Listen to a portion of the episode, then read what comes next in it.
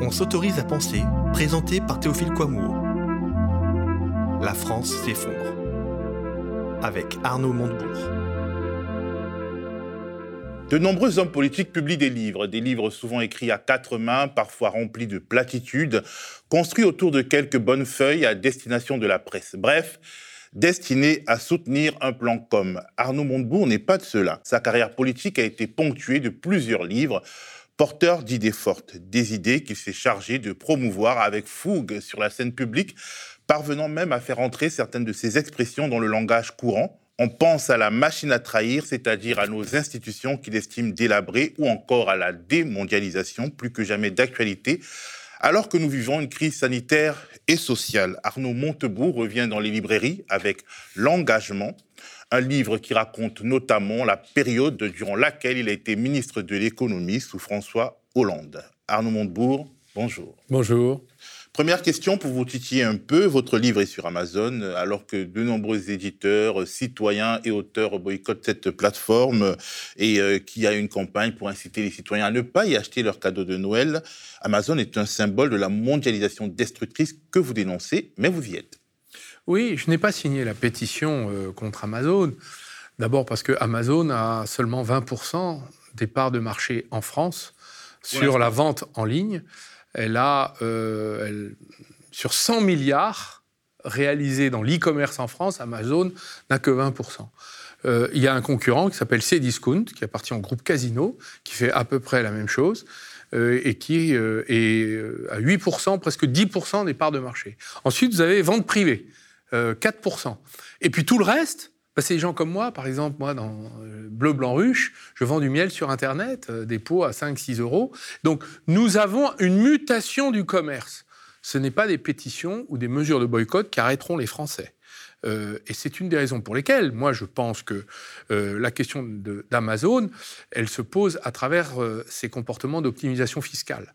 Ce n'est pas le boycott qui viendra à, bout de ces comportements, c'est une politique beaucoup plus ferme vis-à-vis de l'ensemble des, ce qu'on appelle les GAFAM, c'est-à-dire Google, Facebook, Amazon et tous les autres. Google, par exemple, est en situation de monopole. Pour moi, Google est beaucoup plus dangereux pour l'économie parce que Google pompe toute la richesse des entreprises et maintenant toutes les entreprises qui travaillent sur le numérique disent ben, mon patron c'est Google, c'est plus euh, moi. Je suis obligé de faire la politique de Google pour pouvoir être référencé. Donc nous voyons bien que la question de l'oppression économique, euh, la question de l'optimisation fiscale et la question des données personnelles c'est un problème politique, c'est pas un problème là individuel. Le boycott, c'est un choix individuel. Au-delà de, l'optimisation fiscale, Amazon est euh, comme subventionné, super aidé par les collectivités euh, territoriales parce que justement, on a l'impression qu'il recrée de l'emploi et toutes les études montrent qu'en réalité, le petit commerce pâtit de l'installation euh, de grands hangars d'Amazon dans les régions de Mais France. Le petit commerce pâtit de la montée de l'e-commerce. Et Amazon n'est que 20% du marché de l'e-commerce. Donc attaquer Amazon en disant détruit des emplois, non, c'est les Français qui ont décidé d'acheter autrement et de changer d'attitude. Si vous boycottez Amazon, ben, c'est très bien, Amazon va installer ses emplois euh, en Italie, en Allemagne, en Espagne. On va avoir des camions qui vont venir livrer les Français qui, eux, continueront à acheter chez Amazon. Je suis désolé, il y a 10 000 emplois Amazon en France. Il y en a euh, pas loin d'un millier euh, en haute saison à Chalon-sur-Saône euh, que nous avons installé, euh, je peux vous dire que ça fait du bien à la région. À Montélimar, ça fait du bien à la région. Du bien à court terme bah, Pas à court terme, ça fait maintenant 6 ans, 7 ans qu'ils sont installés. Ce sont, qui est des problèmes sociaux dans cette boîte Mais il y en a dans toutes les boîtes des problèmes sociaux. Vous voyez? Donc, je ne vois pas, si vous voulez, en quoi le boycott peut empêcher aujourd'hui les Français d'arrêter euh, Amazon. En revanche, une politique nationale et européenne beaucoup plus ferme sur les questions fiscales, sur les questions sociales, sur les questions de données personnelles me paraît euh, plus intéressant. Je suis assez d'accord avec ce qu'a dit François Ruffin. Euh, sur Amazon, il a dit bah oui, mon livre est sur Amazon. D'ailleurs, est-ce que je m'arrête de m'exprimer sur Facebook? Est-ce que finalement je n'utilise plus Google? En tout cas, là, cette interview sera non, mais on peut aller YouTube plus loin. et sur Facebook. On peut aller plus loin. on peut aller plus loin comme ça. Et, finalement, euh, qu'est-ce qu'on peut faire? Voyez? Donc la responsabilité individuelle, elle a des limites. En revanche, la responsabilité collective, elle est forte. Ce qui m'a frappé dans ce livre, c'est que vous critiquez beaucoup la haute administration, que vous décrivez comme complice de la désindustrialisation de la France, voire comme traîtresse à la, patrie. Hein. Euh, pourquoi des purs produits de la méritocratie républicaine, comme nos administrateurs qui ont fait l'ENA, Sciences Po, se retourneraient-ils donc contre la République? Eh bien, d'abord, ce n'est pas un fait général. C'est une attitude de la part de tous ceux qui ont eu des postes élevés dans l'administration économique ils sont allés travailler dans la mondialisation. Aujourd'hui, un patron d'une grande entreprise publique, fut-il polytechnicien et ingénieur des mines, X mines, comme on dit, le prix de sa trahison, c'est 20 millions. C'est ce qu'a reçu à peu près M. Cron, M. Pilinco dans le dossier Technip pour vendre Technip, qui était quand même issu des brevets du général de Gaulle et de l'IFEP, l'Institut euh, euh, euh, du pétrole, français du pétrole. Tous ces gens-là, ils ont touché un petit ou un gros 20 millions. Voilà. Monsieur Lafont, le patron de Lafarge, a vendu aux Suisses Lafarge. C'est un petit ou un gros 20 millions. Euh, Monsieur Combe, c'était 13 millions parce qu'on lui avait tapé dessus, que les médias s'étaient emparés. Il a, il a, touché un chèque de 13 millions pour vendre Alcatel à Nokia. Donc, tous ces gens, c'est des gens qui sont issus de la fine fleur de la méritocratie, de Polytechnique. Ils ont défilé euh, sur les Champs-Élysées lorsqu'ils étaient jeunes avec le bicorne. Et qu'est-ce qu'ils ont fait de leur uniforme? Qu'est-ce qu'ils ont fait de la France qu'ils devaient porter en bandoulière? Ils l'ont vendu pour de l'argent, c'est pas acceptable. Sociologiquement, comment on en est arrivé là? Eh bien, je crois que c'est la dérive de la confusion des intérêts et tout cela appartient à une idéologie que j'appelle moi le cercle de la pensée unique, c'est-à-dire des gens qui pensent la même chose, public, privé. C'est la classe dirigeante qui a unifié sa position, qui consiste à dire le marché c'est bien, l'État c'est mal. Et quand vous êtes vous-même un représentant de l'État, eh bien, euh, quand vous portez, vous êtes dépositaire à l'autorité publique, et que vous avez en charge l'intérêt collectif, et que vous pensez ça, eh bien, vous finissez à pantoufler dans les banques quand vous avez commencé en faisant euh, l'ENA, Polytechnique. Ben, vous, financez, vous, vous finissez pardon, euh, dans les banques euh, à pantoufler, puis ensuite, bah, vous vendez en pièces détachées votre pays. Est-ce qu'il y a une solution? Est-ce qu'il faut euh, interdire le pantouflage? Est-ce qu'il faut dire avant 20 ans ou, euh, je sais pas, avant 30 ans, enfin 25 ans, je sais pas quoi, on ne peut pas passer, quand on est passé par l'ENA ou Polytechnique, on ne peut pas passer au bah, privé? Déjà, toutes les grandes entreprises qui sont les fleurons industriels, déjà, il faut les contrôler. Donc, les gens qui prennent le pouvoir dans ces boîtes, il faut que l'État puisse dire non, ça, vous ne pourrez pas le faire. Ce que d'ailleurs j'ai fait, j'ai pris un décret interdisant euh, la prise de contrôle par des investisseurs étrangers euh, de nos entreprises dans sept secteurs la santé, l'eau, euh, les télécoms, l'énergie, les transports, la défense. Dans tous ces secteurs-là, il y a un décret qui s'appelle, je suis très fier, qui porte mon nom, très bien. Ce décret, il permet au gouvernement de dire non, vous n'achèterez pas. Mais le problème, c'est qu'on est dirigé par des gens qui sont tout à fait d'accord avec le fait, par exemple, M. Hollande ou M. Macron, ils se sont succédés, ils ont mené la même politique de ce point de vue-là. Et qu'est-ce qu'ils ont fait? Ils ont dit, bah non, on laisse faire, Alstom est parti, Technip est parti, euh, Lafarge est parti, euh, Alcatel est parti, la TCOR est parti, Photonis est parti, et combien encore? Vous parlez dans votre livre de personnes qui vous aident face à la bureaucratie, euh, des, des, Mohicans qui sont, je crois, dans votre cabinet, des hussards qui sont... Vous avez là-dedans, il y a des énarques là-dedans. Il y a des polytechniciens là-dedans. Il y a aussi des militants, il y a aussi des gens engagés, des gens qui, euh, qui mais, mais, mais, qui sont engagés pour notre pays. Mais comment faire, par exemple, pour susciter dans les cabinets des équipes homogènes, politiquement homogènes, qui vont faire un travail? Parce que vous décrivez, par exemple, votre directeur de cabinet qui sabote. Comment éviter à l'avenir, finalement, des personnes qui font carrière sur le dos du suffrage universel et en sabotant le résultat du suffrage universel représenté bah, par euh, le gouvernement? Je vais vous répondre très, très clairement. Hein. Euh, ce sont des gens qui sont toujours abrités la haute fonction publique. Ils sont toujours à l'abri. Les politiques, eux, leur vie privée est exposée, ils se font insulter toute la journée, euh, les gens sont jamais contents, ils se font casser la figure tous les jours en place publique. C'est leur responsabilité, c'est leur boulot.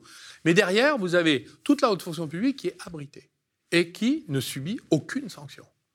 Donc les gens ne se font pas virer, ils sont toujours recasés, même quand ils trahissent euh, les intérêts de leur pays, on leur donne la Légion d'honneur, et puis après on les passe officiers quand ils étaient chevaliers, et puis ils se prennent des chèques sur l'eau. C'est le cas de M. Cron, le patron d'Alstom. Je raconte l'histoire d'Alstom, l'Alstom noir des profondeurs de l'État, euh, de, de Deep State, de l'État profond, mais c'est horrible. Pour un Français, moi, ce que j'ai vécu, c'est une blessure. Vous, vous pensez qu'il y a un deep state en France? Bah oui, c'est ce, que- ce qu'on- ce dont on est en train de parler. C'est eux qui décident à la place des électeurs.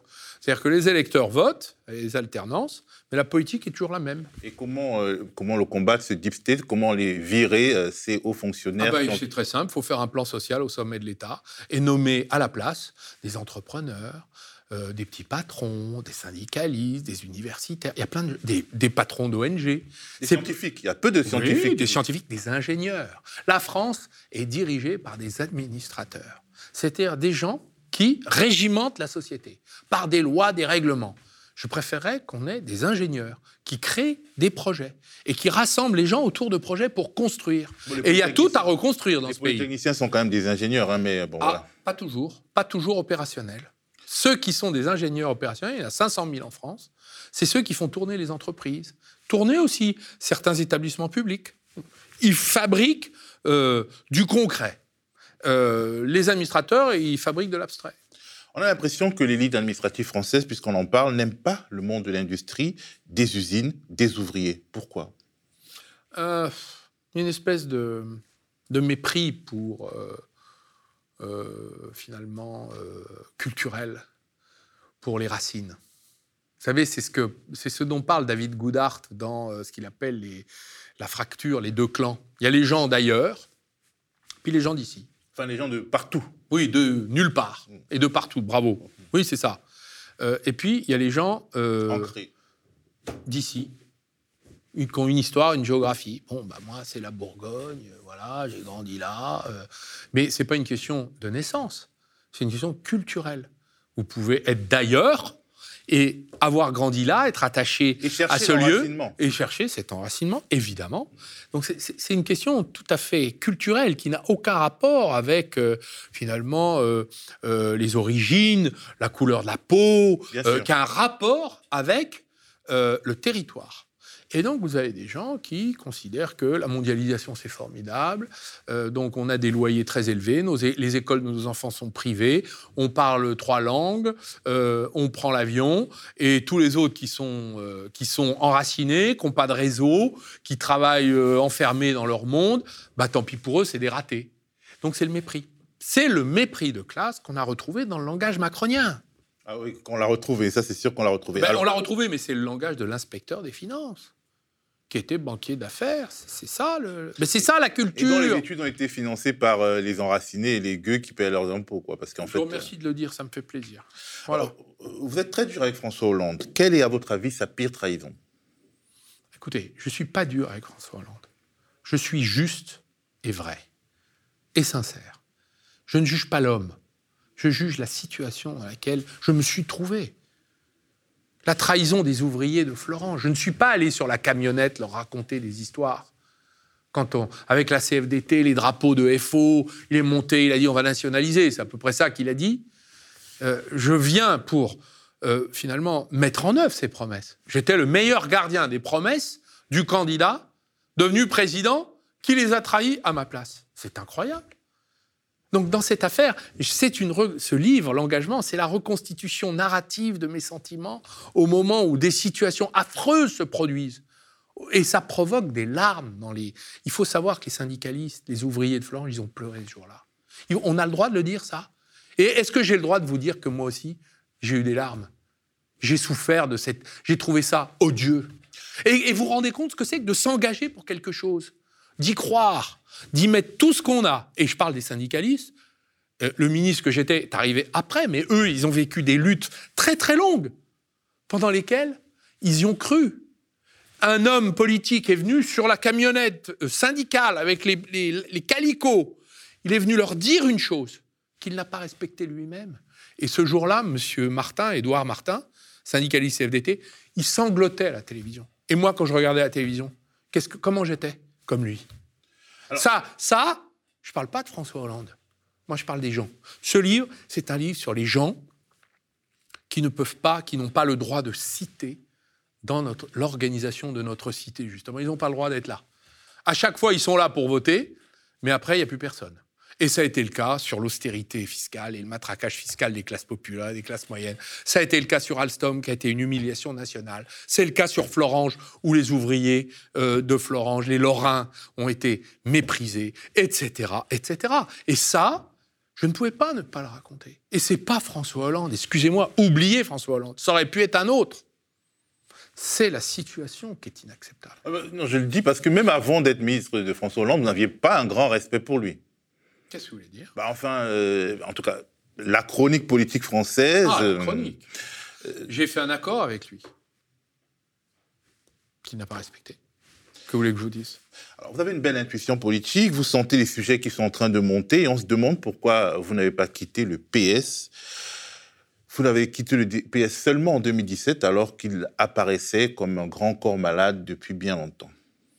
Bah, j'ai peut-être pas quitté le PS, mais enfin, je me suis exprimé à l'intérieur, je me suis battu à l'intérieur. Vous êtes usé dans des jeux, d'appareils euh, Je me suis épuisé au gouvernement. Et quand plus rien n'était plus, il n'était plus possible de ne rien faire, bah, je suis parti. Mais pourquoi pas avant? Est-ce que vous ne demandez pas? Bah, On peut toujours avant, on peut toujours après. Bah, moi, je l'ai fait comme ça, voilà. Mais je l'ai fait. Est-ce que vous êtes de retour en politique? Est-ce que vous pensez à la présidentielle de 2022 en vous rasant? Parce que vous êtes bah, bien rasé là. D'abord, je suis à peu près rasé de près, ce qui me permet de prendre le temps d'y penser chaque matin. je n'y pense pas chaque matin. Euh, je me pose la question de mon engagement. C'est-à-dire, ce livre s'appelle L'engagement. Qu'est-ce que je vais faire de ce que, euh, modestement, j'ai essayé d'apporter de mon expérience euh, comme entrepreneur? Parce que j'ai un métier, moi, je ne cherche pas un job. J'en ai c'est ce qu'il me faut. Mon expérience d'entrepreneur, mon expérience d'avocat aussi, euh, mon expérience parlementaire, mon expérience ministérielle, qu'est-ce que j'en fais? C'est une question que je me pose. Pourquoi? Parce que quand le pays commence à s'affaisser, on ne peut pas rester à aller promener son chien chez soi, à promener son chien. On peut peut-être s'intéresser à d'autres que soi. Donc c'est ça, ma question, c'est celle-là. Donc vous pensez plus à l'avenir de la France qu'en 2022 bah, je pense, oui, je pense à notre pays. Je pense qu'en effet, euh, il est en train de s'effondrer. Tous les jours, euh, il y a des gens qui m'interpellent dans la rue, le métro, euh, là où je suis, dans les trains, et ils me disent Monsieur Montebourg, les ruches, c'est bien, bravo. Les abeilles, c'est bien, vous, défendez les abeilles, mais est-ce que vous pourriez peut-être nous défendre, nous aussi? Alors, on vous sent désireux de construire, alors peut-être que je me trompe, un, pont entre les, républicains des deux rives, ou alors, disons, les souverainistes des deux rives. Vous dites que Donald Trump n'a pas eu que de mauvaises idées. Vous lancez des fleurs à Xavier Bertrand, le président LR des Hauts-de-France. Est-ce que j'ai tort de penser ça? Je pense aller un peu loin. D'abord, euh, je n'ai pas lancé des fleurs à Xavier Bertrand. Euh, j'ai noté qu'il avait reconnu mon travail. C'est déjà pas mal. Ce n'est pas le cas de certains socialistes. Ça fait plaisir. Il a reconnu que je me bougeais pour l'industrie française. Et je lui ai dit, bah lui aussi. Trump, quel est le sujet? Le sujet, c'est qu'il a inventé une politique qui existait chez son prédécesseur, M. Barack Obama, pour qui j'ai beaucoup d'admiration et d'estime personnelle, que j'ai rencontré, que j'admire beaucoup, et je le lui ai dit. Euh, euh, c'est qu'il a poussé la question du protectionnisme face à la Chine comme un des axes majeurs de la politique des États-Unis d'Amérique. Moi, je pense que c'est ce que devrait faire l'Union européenne. Vous voyez, quand vous avez... La France émet 1%, grosso modo, 1% des émissions de CO2 dans le monde. Euh, la Chine, c'est 30%. Et on continue à acheter en Chine. Nous, on se donne des lois environnementales pour avoir notre bonne conscience pour nous, mais on continue à acheter à la Chine des euh, produits qui contribuent à émettre 30%, un tiers des émissions euh, de CO2. Donc la destruction planétaire, elle vient d'abord des empires, elle vient des États-Unis d'Amérique, elle vient de la mondialisation du libre-échange. Il faut quand même savoir que euh, chaque année sur les mers et les porte-containers se trimballent 92 millions de tonnes de CO2 émis et que le plus gros porte-container, euh, transporte l'équivalent du PIB du Togo en un voyage. Donc nous sommes dans un monde de fous. Donc le Made in France, c'est une politique écologique. Donc la mondialisation doit se terminer. Ce que pensent d'ailleurs la plupart des économistes aujourd'hui américains qui ont compris avec le Trumpisme que le protectionnisme, c'est-à-dire le rétrécissement du monde, était inéluctable. Je pense que cette politique-là doit être accélérée sur notre continent européen. Voilà ce que j'ai voulu dire. Est-ce que, est que ça, ça, cette position-là, Est-ce qu'elle est partageable? Elle est partageable, bien sûr. Il y en a à gauche, il y en a à droite. Et alors? Et alors? Moi, mon parti, vous savez ce que c'est mon parti? C'est la France. Je pense que le problème de la France qui est en train de s'écrouler, c'est comment on fait pour la remonter. Et il faudra bien qu'il y ait un compromis historique entre les forces pour refonder la démocratie, réformer le capitalisme, qui est devenu fou, euh, reconstruire écologiquement l'industrie de l'agriculture, euh, démanteler l'islamisme politique, qui est quand même qui est en train quand même d'abîmer la République, et surtout défendre la France avant l'Europe. Parce que l'Europe, ça marche pas, mais si la France, ça marche pas plus, on est bien mal barré. Bah, à côté des choix économiques que nous devons faire de ce compromis, donc, il y a un certain nombre de problèmes en France qui, à mon avis, alors je donne mon avis alors que je suis intervieweur, empêchent euh, cette, euh, disons, cette convergence. C'est la question de la tentation autoritaire qui se manifeste aujourd'hui au sein de l'exécutif Macron et qui est soutenue par la droite, LR, et par l'extrême droite, RL. Donc une sorte de bloc autoritaire qui se crée comme ça. Et du coup, euh, ça crée forcément une fracture. Et quelque part, la gauche et puis quelques progressistes libertariens de, droite, peut-être un peu, se retrouvent forcément isolés, obligés de défendre des positions de principe. Par exemple, Xavier Bertrand, qui, vous a, qui a dit que vous avez dit des choses bien, ben, il est partisan de changer la Constitution pour pouvoir rendre possible la loi Avia contre la haine en ligne, en réalité une loi liberticide. Donc ce problème-là, parce que vous avez un prisme économique que, que je respecte, mais ce problème-là, ce problème de, cet antagonisme politique profondément politique, est-ce qu'il n'empêche pas les convergences? Mais de quoi parle-t-on? Si on parle de liberté, euh, les Français ne sont pas prêts à perdre leur liberté. Je ne le crois pas.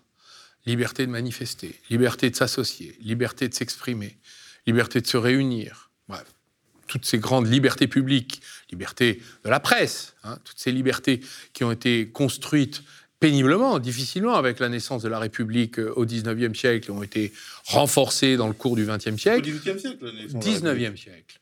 1880, euh, on va dire. C'est là que les grandes lois de liberté des républicains fondées. Avant, on a eu quelques problèmes. Hein. Il y a eu quelques problèmes avant. On a eu la Restauration, on a eu l'Empire, on a eu des problèmes avec la liberté.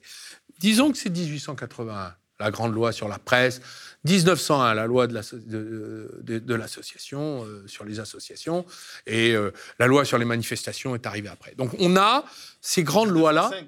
Euh, c'est une loi sur la laïcité, mais toutes ces grandes lois de la République sont maintenant des principes fondamentaux.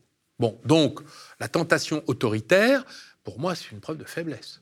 C'est-à-dire, c'est quand on a peur de la société, qu'on organise des fortins ou des forteresses et qu'on envoie les compagnies républicaines de sécurité tabasser les manifestants. Moi, ce que je considère, c'est que dans un pays euh, apaisé, euh, euh, où on est capable de discuter et de trouver des compromis, on n'a pas besoin de porter atteinte aux libertés. C'est pour moi l'apanage de la faiblesse. Et ce pouvoir est faible.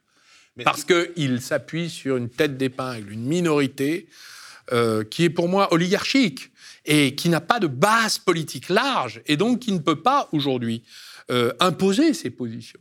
C'est ça le problème. On l'a vu avec l'affaire de la révolte des Gilets jaunes où on a quand même un bilan désastreux en termes humains euh, de, personnes mutilées, éborgnées, euh, avec une stratégie de violence qui avait été décidée en haut lieu pour limiter, pour endiguer.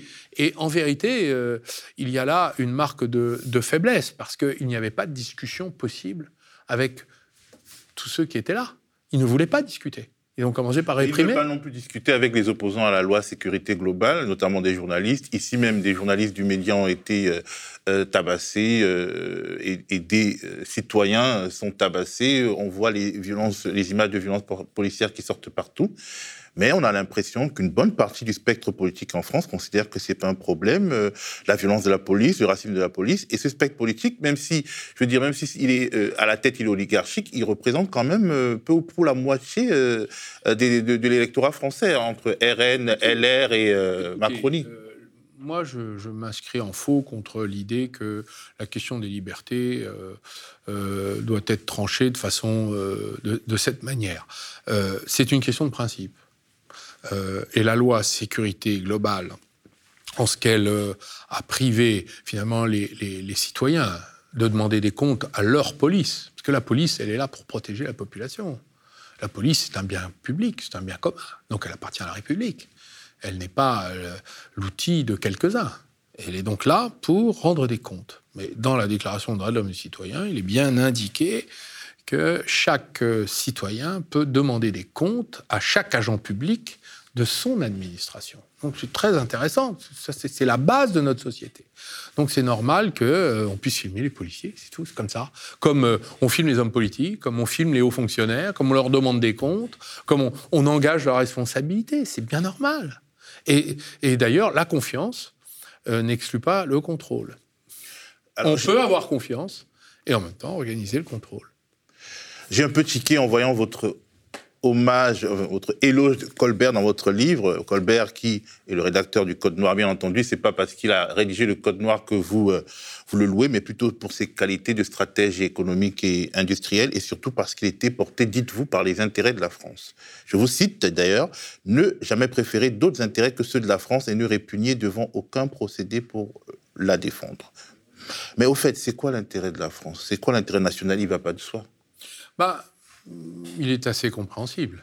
Bah, par exemple, là, vous parlez sous euh, une monarchie. Euh, euh, disons, quelqu'un qui, qui, aidait le roi à s'enrichir et la noblesse à s'enrichir, est-ce qu'il défendait les intérêts de la France? Pas tout à fait. Je dirais que, d'abord, je, je, fais mention de la condamnation qui doit découler de ce qu'a été l'esclavagisme, qui était une abomination. Et d'ailleurs, euh, je rappelle, euh, par les, mots d'un historien euh, intéressant, américain de surcroît, donc qui qui n'est pas soupçonnable d'une quelconque complaisance, ce qu'a été Colbert dans l'histoire de l'esclavagisme occidental. Et d'ailleurs, il n'a pas été le premier. Henri IV a commencé, et même Bonaparte, après la Révolution, a rétabli l'esclavage. Donc on voit bien qu'il y a une longue lignée avant l'arrivée de Schulcher et l'abolition définitive de l'esclavage dans notre pays. Euh, donc Colbert a sa part de responsabilité, et pour moi, il n'est pas question de la minimiser, ni de l'effacer. Au contraire, il est intéressant de savoir ce que Colbert peut, a pu apporter comme leçon utilisable, après avoir condamné ce qui était condamnable, dans euh, la marche de l'économie quand il a construit un pays qui était sous-développé, qui s'appelait la France, et qu'il a construit les bases de son industrie. Euh, et ça, euh, c'est ce que j'appelle moi le mercantilisme. Le mercantilisme, c'est faire en sorte que on fasse, on vende le plus cher possible le travail national pour pouvoir payer le pain quotidien de chacun de ses habitants. C'est lui qui a inventé en quelque sorte, avec les physiocrates, Turgot, et plus proche de nous, dans la même lignée, euh, euh, le bonapartisme ou le gaullisme ou le saint-simonisme. Ce sont des doctrines qui ont constitué à dire euh, une, nation a besoin de produire ce dont elle a besoin pour pouvoir survivre dans le conflit planétaire des, des peuples et des nations. Mais tout cela a été construit sur euh, les, des inégalités féroces euh, au sein du, territoire français et dans les colonies. tout euh. cela, il faut le savoir. Il ne s'agit pas de l'effacer.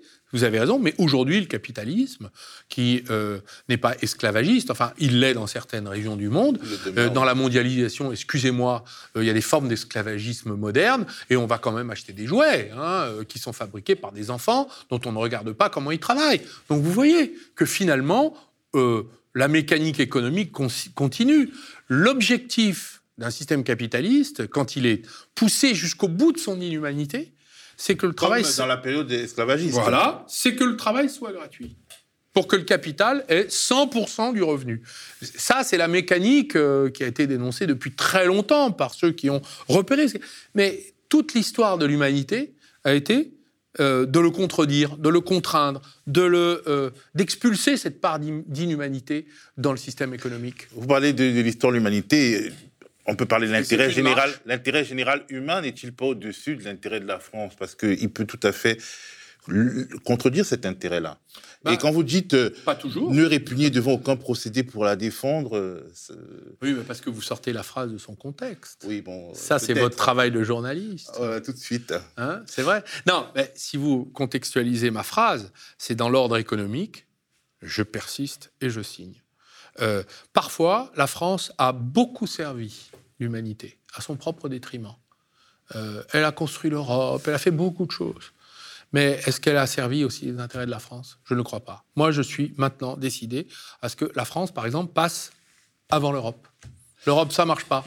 Donc, faut d'abord définir ce que c'est que la France. Par exemple, vous citez le général Puga, qui a défendu de son corps la France, vous dites, notamment en guerroyant en Libye au Mali. Mais je suis désolé, ni en Libye, ni au Mali, l'intérêt général de la France n'est clair. En Libye, c'est sûr qu'il a combattu pour des intérêts qui ne sont pas ceux de la France. Parce que euh, d'un point de vue purement euh, euh, migratoire, d'un point de vue d'équilibre du monde, la guerre en Libye était une catastrophe. Et d'un point de vue... Aujourd'hui, si les troupes françaises sont au Sahel, c'est parce que Nicolas Sarkozy a pris grâce à des hommes comme Puga, la liberté d'aller attaquer la Libye. Et donc, euh, D'abord, le général Puga n'était pas le chef d'état-major des armées, et vous savez que les décisions militaires dans notre pays sont prises par des présidents de la République et approuvées par le Parlement. Et du coup, c'était pas l'intérêt de la France qui était Donc, le, général Puga est présenté, je, raconte ce personnage, qui, lorsqu'il était jeune lieutenant, a sauté sur Colvézi pour sortir, exfiltrer nos ressortissants qui avaient été... Euh,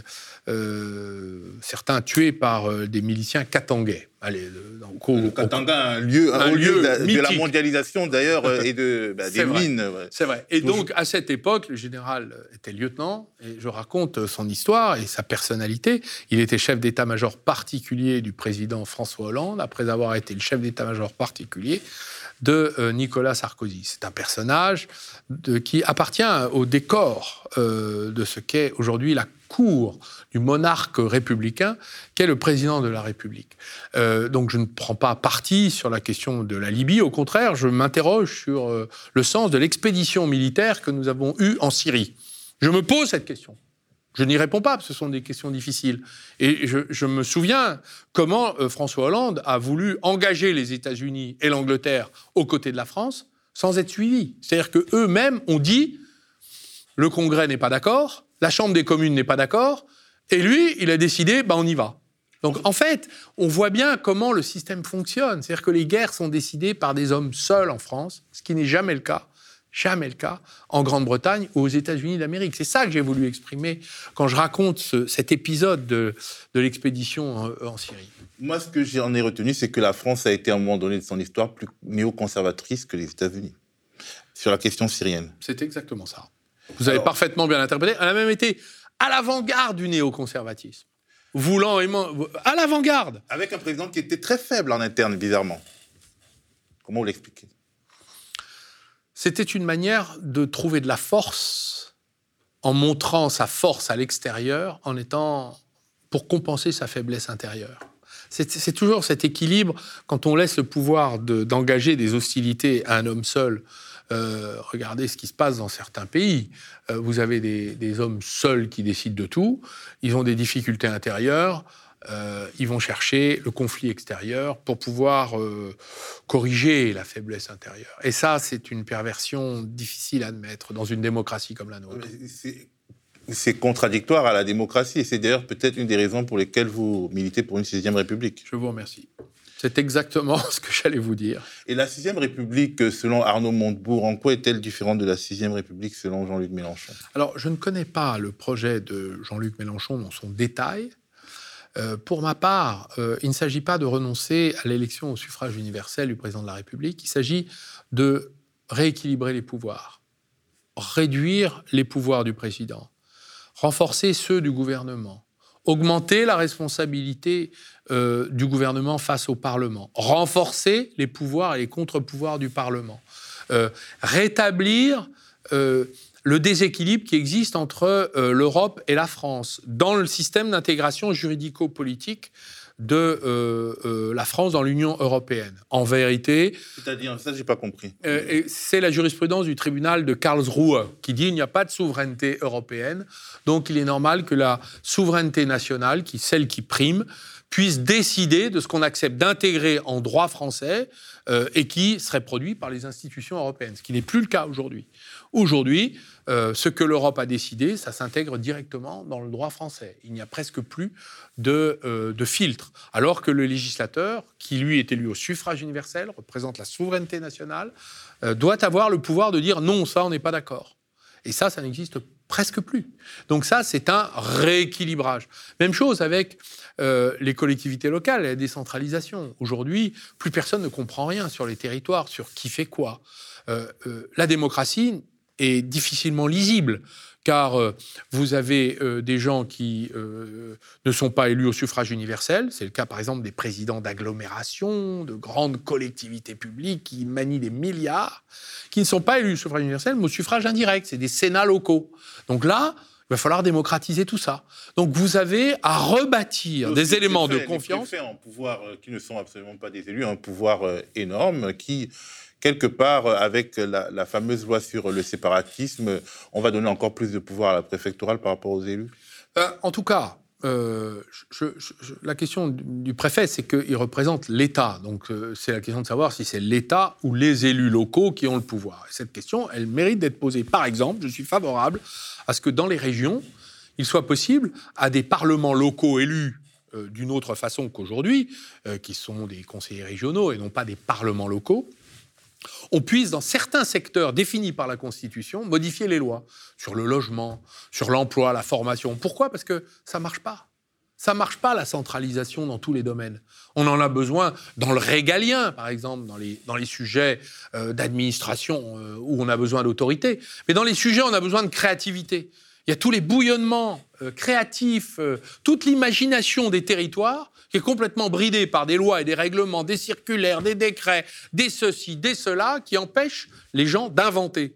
Je proposerais que euh, les lois puissent être adaptées en fonction des besoins de la société locale. Par exemple, vous voulez construire de telle ou telle manière, ben, c'est plus des ingénieurs des ponts qui vont décider des réglementations, des normes, et qui les édictent à l'appel. On les moule comme des gaufres, les, normes qui s'appliquent à la, à la construction des logements. Est-ce qu'on ne pourrait pas avoir un droit local qui permettrait, par exemple, à telle entreprise qui construit en bois de pouvoir le faire, à telle entreprise qui sait économiser l'énergie euh, d'inventer un procédé, de le tester? Est-ce que dans en matière d'emploi et de formation, on a 500 000 postes qui ne sont pas pourvus sur les territoires On a des BTS qui sont décidés par Paris euh, sur ordre de rectorats locaux. Euh, est-ce qu'on ne pourrait pas décider, euh, sur le plan régional, de construire en quelque sorte des stratégies de formation professionnelle ou professionnalisante euh, et de retour à l'emploi localement en fonction des besoins, des capacités locales? Cette manière de voir la France centralisée, qui donne le pouvoir à une technocratie abusive, me paraît être la nouvelle frontière vers laquelle nous allons faire progresser la démocratie. Enfin, le point important pour moi la cinéma public, c'est le retour des citoyens, qui sont complètement exclus. Tirage au sort à l'intérieur des institutions pour faire rentrer des citoyens devenant parlementaires de cette manière, en partie, pas la totalité d'une assemblée. L'entrée du Conseil économique et social au Sénat, c'était la réforme que proposait le général de Gaulle, très bonne réforme. Et puis, euh, les référendums d'initiative populaire que demandent les Gilets jaunes euh, Que demande, qu'ont demandé 30 000 cahiers de doléances qui sont sortis à la suite du débat national ben Là, il y a eu le, RIP pour ADP qui était une sorte de chemin de croix. Euh, bon, finalement, il a, perdu sa raison d'être, mais euh, le RIP tel qu'il existe aujourd'hui ah, est, une sorte de piège à plusieurs trous pour éviter justement que la volonté populaire. Ah, oui, et puis il a été, il a été organisé avec, avec des obstacles tels pour qu'il ne se réalise pas. Mais aujourd'hui, qui, qui aurait voulu que l'aéroport de Paris soit privatisé. Ceux qui l'auraient acheté en auraient eu pour leur argent. Alors, à gauche, un courant d'idées né. En gros, on considère, ce, courant d'idées considère que la seule chance pour la gauche en 2022, c'est une sorte d'alliance entre vous et Jean-Luc Mélenchon. Est-ce que vous avez entendu ça? J'ai entendu ça, mais euh, moi, mon sujet, euh, c'est pas les alliances. L'alliance euh, programmatique, je veux dire. Mais Parce non, que, les alliances, euh, parce que les alliances entre les partis politiques, 1 plus 1, ça fait généralement pas toujours 1. Ça fait même parfois moins que 1. Donc moi, je ne crois pas, du tout. Ben, c'est-à-dire que les alliances où un parti plus un parti, ça fait jamais deux. Vous voyez? Euh, Jamais. Pourquoi? Parce que c'est des accords. Mais ça fait des accords d'appareil en dehors des gens. Donc moi, je ne suis pas du tout convaincu de ça. Je ne pense pas que ça marche, premièrement. Et qu'est-ce qui marcherait? Ben, Je ne sais pas, justement. Quand on voit l'état des divisions à gauche, je ne sais pas ce qui marcherait. Parce que chacun est dans son couloir. Et donc, il va bien falloir un moment que euh, tout le monde soit réunifié et autour d'un projet qui soit les différent. Gens qui disent ce qu'ils disent, ils estiment que sur, euh, vous avez des diagnostics communs sur la Ve République, sur le protectionnisme solidaire, sur l'annulation de la dette publique, via une sorte de mécanisme de dette perpétuelle, etc. Donc, ils contestent globalement la primaire de gauche qui viendrait mettre des écologistes ultra-libéraux avec, euh, je sais pas, le NPA pour faire un grand truc comme le Parti démocrate américain. Mais il euh, estime que sur un certain nombre de points, les gens qui ont des idées convergentes peuvent converger. Oui, mais c'est pas comme ça qu'on gagnera. Il faut justement qu'on fasse converger des gens qui ont des positions divergentes. C'est ça qui est intéressant. La politique, c'est pour moi, c'est pas euh, ceux qui pensent la même chose sont ensemble. La politique, c'est ceux qui pensent pas la même chose doivent se mettre ensemble pour faire quelque chose qui les dépasse. Mais c'est ce qui est arrivé au PS avec le gouvernement de François Hollande. Non, non, le PS, non, pas du tout. C'est bah, pas du tout ça. Vous pensiez même pas la même chose que Manuel Valls ou que Emmanuel Macron, mais vous étiez dans le même. Euh, non, c'est pas du tout ça. Ça, c'est des gens qui sont pas d'accord. Mais des gens qui se mettent d'accord pour faire autre chose que ce qu'ils pensent eux, moi, ça m'intéresse. La politique, qu'est-ce que c'est? C'est l'altérité vous allez vers autrui, qui pense différemment. Et vous cherchez la conciliation pour faire un compromis. Pas euh, euh, le monocolore. Monocolore, ça marche pas. Les bleus avec les bleus, les rouges avec les rouges, les verts avec les verts. C'est des écuries, ça marche pas. En revanche, aller chercher des gens qui sont très différents de vous et construire un accord, ça c'est plus intéressant. Mais c'est ça qu'on parlait d'un accord. Non. Vous me dites, vous êtes d'accord. Bah, si on est d'accord, à quoi ça sert? Bah, alors, quelque ça part. Fera rien, ça fera rien. En revanche, le sujet aujourd'hui de la France, c'est d'aller chercher ceux qui pensent le contraire. Et ceux qui pensent le contraire, je vais vous dire pourquoi. Parce qu'on ne fera pas la Sixième République tout seul. On la fera avec les gens de droite. On ne fera pas la réforme du capitalisme sans le patronat. On ne fera pas la reconstruction de, euh, écologique de l'industrie de l'agriculture sans la FNSEA et sans le MEDEF. Ça, c'est impossible. On a besoin d'eux. Ils ne pensent pas comme Jean-Luc Mélenchon, vous avez remarqué. Ça, c'est sûr. Bon, ben, et pourtant, il va bien falloir trouver des points de compromis. Et c'est ça la marche de l'histoire dans un pays qui s'effondre. Et c'est quoi la méthode que vous préconisez? Ou bien ben, Je ne l'ai pas, la méthode. Pour l'instant, je ne l'ai pas. Quand je l'aurai, je reviendrai vous en parler. Vous imaginez, par exemple, un programme qui parle de la base, la construction d'un programme qui parle de la base, la base des citoyens, qui euh, euh, établissent un certain nombre de principes que finalement les politiques qui ont sollicité les citoyens reprennent bah, Pour moi, si vous voulez, ça c'est déjà plus intéressant. C'est-à-dire qu'il euh, y a des tas de gens euh, qui aujourd'hui ont des tas d'idées dans le pays qui n'arrivent pas à les faire, à les mettre au pouvoir. Moi, ça, ça m'intéresse beaucoup plus. Et vous verrez que ce sont des idées qui sont parfois antagoniques avec celles que vous et moi nous pouvons défendre. Et qu'est-ce qu'on en fait de ces idées-là? C'est ce qu'a fait M. Macron. M. Macron, il a eu 30 000 cahiers de doléances qui lui réclamaient des choses qui n'étaient absolument pas celles qu'il avait espérées. Mais qu'est-ce qu'il en a fait Il les a mis à la poubelle? Elles sont euh, dans les archives, ou plutôt dans les caves des archives nationales. D'ailleurs, on est en train d'aller les, lire, tellement c'est intéressant. Euh, c'est ça le sujet. Le sujet, c'est que les citoyens, ils ont des idées. Par exemple, qu'est-ce qu'ils proposent sur l'entreprise? Ils vont, ils vont défendre des idées qui ne sont pas tout à fait celles qu'on espère. Mais c'est intéressant parce qu'elles sont si divergentes qu'elles euh, elles peuvent construire une nation. Mais quelque part, le dissensus, c'est le fondement de la démocratie. On ne peut pas mettre tout le monde d'accord. Il faut juste essayer de créer une majorité de 50,01 au moins pour euh, emmener le reste. Est-ce que c'est pas chimérique eh d'imaginer qu'on va mettre d'accord à la FNSEA et euh, par je exemple Je suis bien d'accord avec vous qu'aujourd'hui, 25%, ce qui est le tarif pour gagner l'élection présidentielle, vous gagnez avec un quart du pays. C'est ce qu'a fait M. Macron. 23,5, 24%. Et avec ça, qu'est-ce que vous faites? Bah, Vous faites rien. Parce que vous avez 75% contre vous. Donc vous faites rien, en fait. Vous pouvez... Euh, et puis vous envoyez, les, vous envoyez la police quand les gens ne sont pas contents. C'est ça le, résultat de tout ça. Donc euh, il ne s'agit pas de mettre tout le monde d'accord. Il s'agit de trouver des points de compromis avec des gens qui sont différents. C'est ça. Donc, ça suppose qu'on ne peut pas être dans une position sectaire. la position sectaire, c'est les bleus sont bleus et doivent rester bleus, les roses sont roses, doivent rester roses, les rouges sont rouges, doivent rester rouges. Et les verts sont verts, ils doivent aller avec les verts. et avec ça, on fait quoi? bah, Rien. On, au début on fait des morceaux. Voilà. En gros, c'est le salami.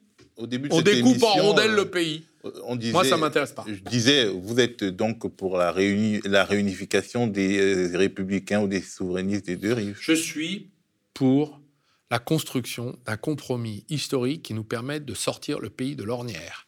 On ne le fera pas avec des positions univoques. On sera obligé d'aller chercher la stéréo. Comment vous allez faire quand vous allez devoir dire euh, euh, aux sénateurs de droite LR, bah, écoutez, on va mettre euh, des citoyens tirés au sort chez vous. Ils vont pas être d'accord. Donc vous n'allez pas y arriver. Donc vous ne le ferez pas. Et vous ferez comme Hollande. Vous aurez fait une chose et vous serez obligé de faire le contraire. Ça marche pas, ça. Ça marche plus. Donc maintenant, il faut inventer la réunification des Français sur un projet très clair qui est ouvert. Pas un projet fermé. Moi, j'ai mon programme, donc tous ceux qui pensent comme moi, ils viennent avec moi. Ça, c'est ce que propose Jean-Luc Mélenchon. Moi, je ne veux pas faire ça. Voilà les axes. Comment on fait pour que on puisse se situer et venir construire une majorité dans le pays Parce qu'on ne gouverne pas contre la majorité, on gouverne avec une majorité. Et une majorité, c'est comme vous l'avez dit, c'est 51%. Alors merci Arnaud de Montebourg d'être venu pour la première fois. Vous m'avez mis un 2 là. Mon grand-père était. J'ai dit Arnaud de Montebourg. Ah non, j'ai dit Arnaud de Montebourg. Ah bon, pardon, excusez-moi. Parce que mon grand-père était boucher charcutier à Autun. Il s'appelait Henri Montebourg. Et je tiens tout à fait à mon patronyme. Merci, monsieur. Arnaud Montebourg, sans matricule. Merci euh, d'avoir ah, été pour la première fois aux médias. On espère que si vous trouvez la solution euh, pour euh, sauver la France et pour, disons, réunifier les contraires, vous viendrez nous en parler ici. Donc, c'était sur le média, euh, qui est donc un média indépendant des pouvoirs de l'argent, soutenu par ses sociaux et par ses donateurs. Si vous avez apprécié cette interview, vous pouvez devenir soit sociaux, soit donateurs, sachant qu'à la fin de l'année, sachant que une partie de, de ce que vous nous faites en don est défiscalisée. Merci. Merci. Le média est indépendant des puissances financières et n'existe que grâce à vos dons soutenez-nous sur lemediatv.fr. Et pour ne rien rater de nos contenus, abonnez-vous à nos podcasts.